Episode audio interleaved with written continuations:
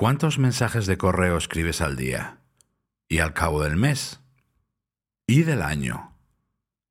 ¿Y qué nota te pones a la hora de escribirlos? ¿Eres claro y sintético, rápido o eficiente? ¿Te coordinas bien con otros por correo? No contestes todavía.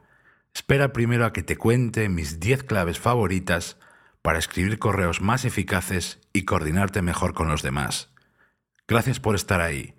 Soy Berto Pena y este es el podcast de Think donde aprendemos a ser más eficaces y a tomar el control de nuestra vida.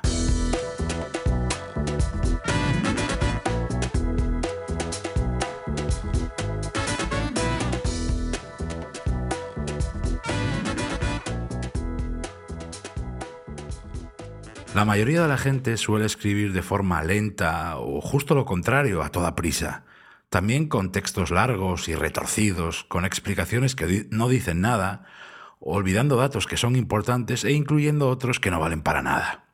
¿Sabes qué?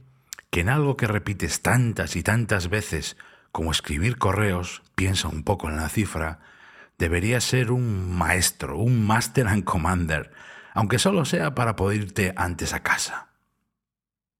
Mejorar tus habilidades a la hora de escribir correos para mí es innegociable. Es algo que te servirá a ti, por supuesto, pero que también hará que te compenetres mejor con otros, con tu jefe, con tus compañeros, con clientes. Es a la vez una habilidad individual y colectiva.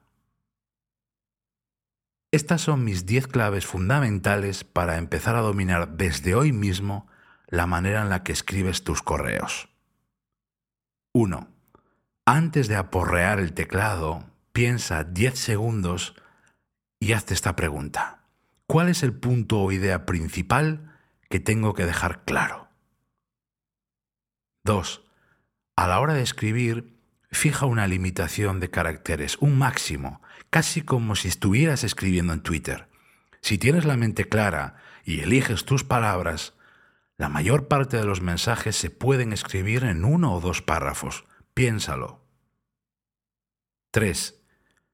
Si estás encargando una tarea, evita los rodeos y las introducciones. Pon ya en la primera línea las dos coordenadas esenciales de toda tarea.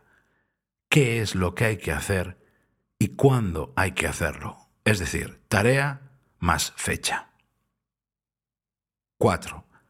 Cuando comuniques plazos, fechas de entregas y horarios, remarca esa información porque es crucial.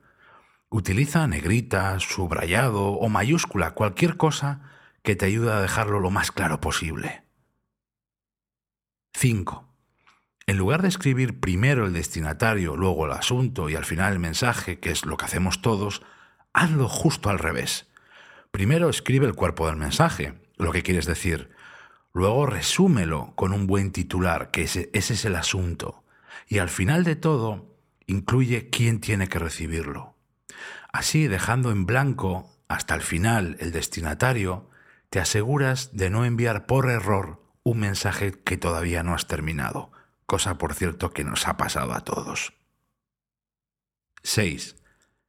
El asunto del correo es como el titular de la noticia y tiene que contar de qué va el mensaje sin necesidad de abrirlo.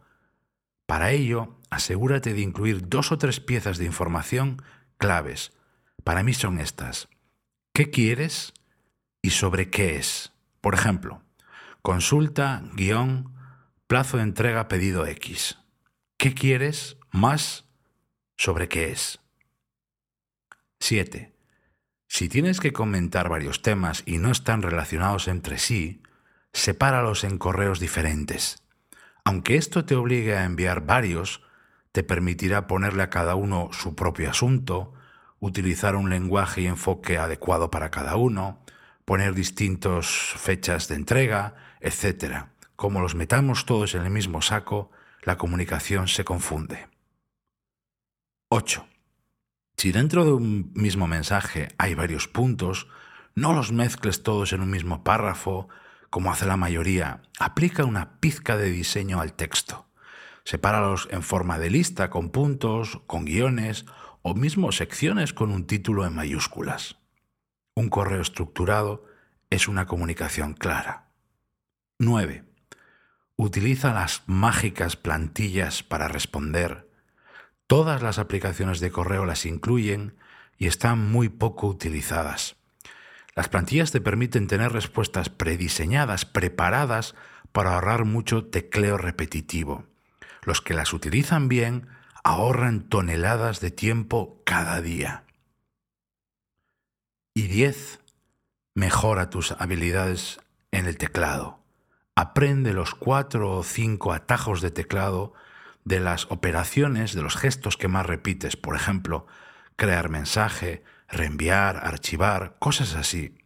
Son gestos, operaciones que se hacen mucho más rápido desde el teclado porque tus manos ya están sobre él. En cambio, lo que solemos hacer es utilizar el trackpad o el ratón. Aquí tienes las claves, 10. Todas me han ayudado a mí, me ayudan cada día y espero que también te ayuden a ti. Cuanto menos importancia le des al gesto de escribir correos, peor te irá. Porque algo que repites miles de veces termina por decir cómo haces las cosas. Tu eficiencia es la suma de esas pequeñas cosas diarias. Lo pequeño, a base de repetirse, te define. Tú eres lo que son tus acciones, así que, ¿qué es lo próximo que vas a hacer? Gracias por estar ahí. Se despide de ti Berto Pena. Y mientras llega el próximo episodio, encontrarás más ideas y recursos de eficacia personal en mi blog cinguasabi.com.